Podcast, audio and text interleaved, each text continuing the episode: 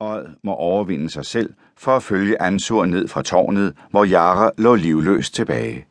Hans hjerte var knudet af bekymring for hende, men eden, han havde svoret om, at han ville give sit liv for kongen, tvang ham videre ned mod porten, og ulvens vildskab i hans krop overdøvede alle andre stemmer i hans indre.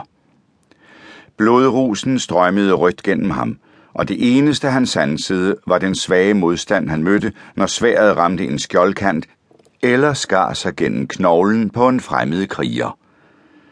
Som høvedsmand og kriger har Odd nået alt, hvad han har drømt om.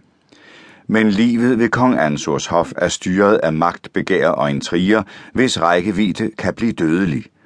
For Odd betyder det alt at støtte sin konge, men hvilken vej er den rette?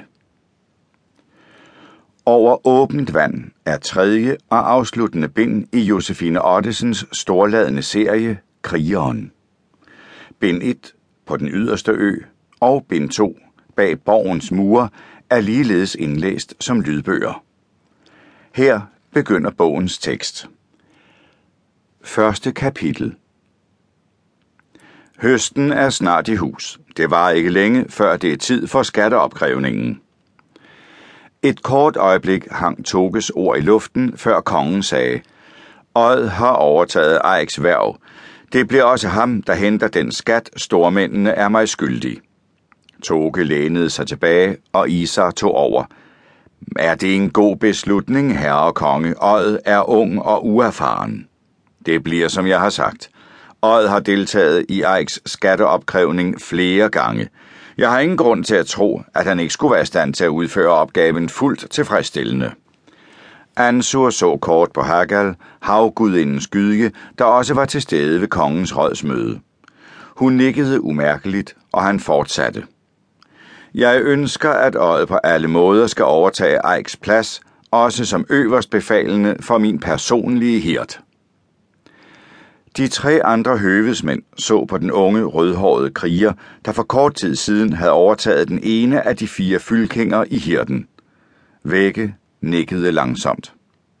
Han kendte Odd fra tidligere og havde kun godt at sige om den nye høvedsmand. Toke, som var den ældste, lænede sig frem mod sin nye fælde og sagde, Hvad mener du selv, Odd? Jeg gør, som en konge befaler. Det har jeg aflagt ed på. Det er ingen skam at bede om råd og hjælp, når man er uerfaren. Isa, der ikke kun var høvedsmand, men også tjente som gode for den stærke krigsgud Kauna, talte roligt.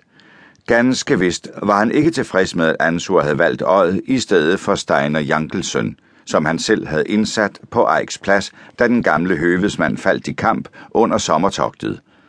Men alligevel ville han gerne hjælpe den unge mand. Havde det stået til ham, havde Odd tjent i hans fylking, Kaunas krigere, sammen med berserker og hamskiftere, i stedet for under den regelrette Eik. Isar var ikke i tvivl om, at den nye høvedsmand havde trolddomskraft. Men Eik og den gamle kong Grate havde ikke tilladt Kaunas gode at lære ham op. Hvad med Vendels skat? Vækkes stemme var skarp.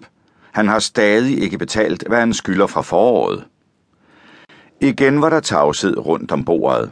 Jarlen af Nordlandet var blevet overvundet i kamp af kong Grate, og hans datter giftet bort til Ansur, men Vendel mente ikke, at han var skatskyldig til Ansur, siden det var hans far, han havde aflagt eden til. Lad det hvile.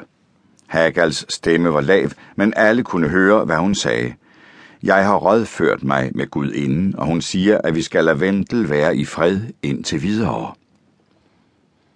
Lad vi ham slippe nu, var det ikke længe før han står i fladhavet med en kampklar styrke.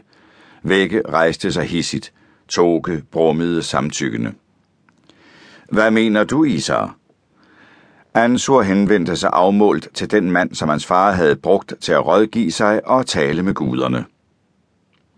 Det kan jeg ikke svare på, før jeg har haft mulighed for at lytte til den store Kaunas visdom, svarede Isar indet, vred over at Hagal atter havde haft mulighed for at vejlede kongen, før han selv havde fået at vide, hvad der var på færre.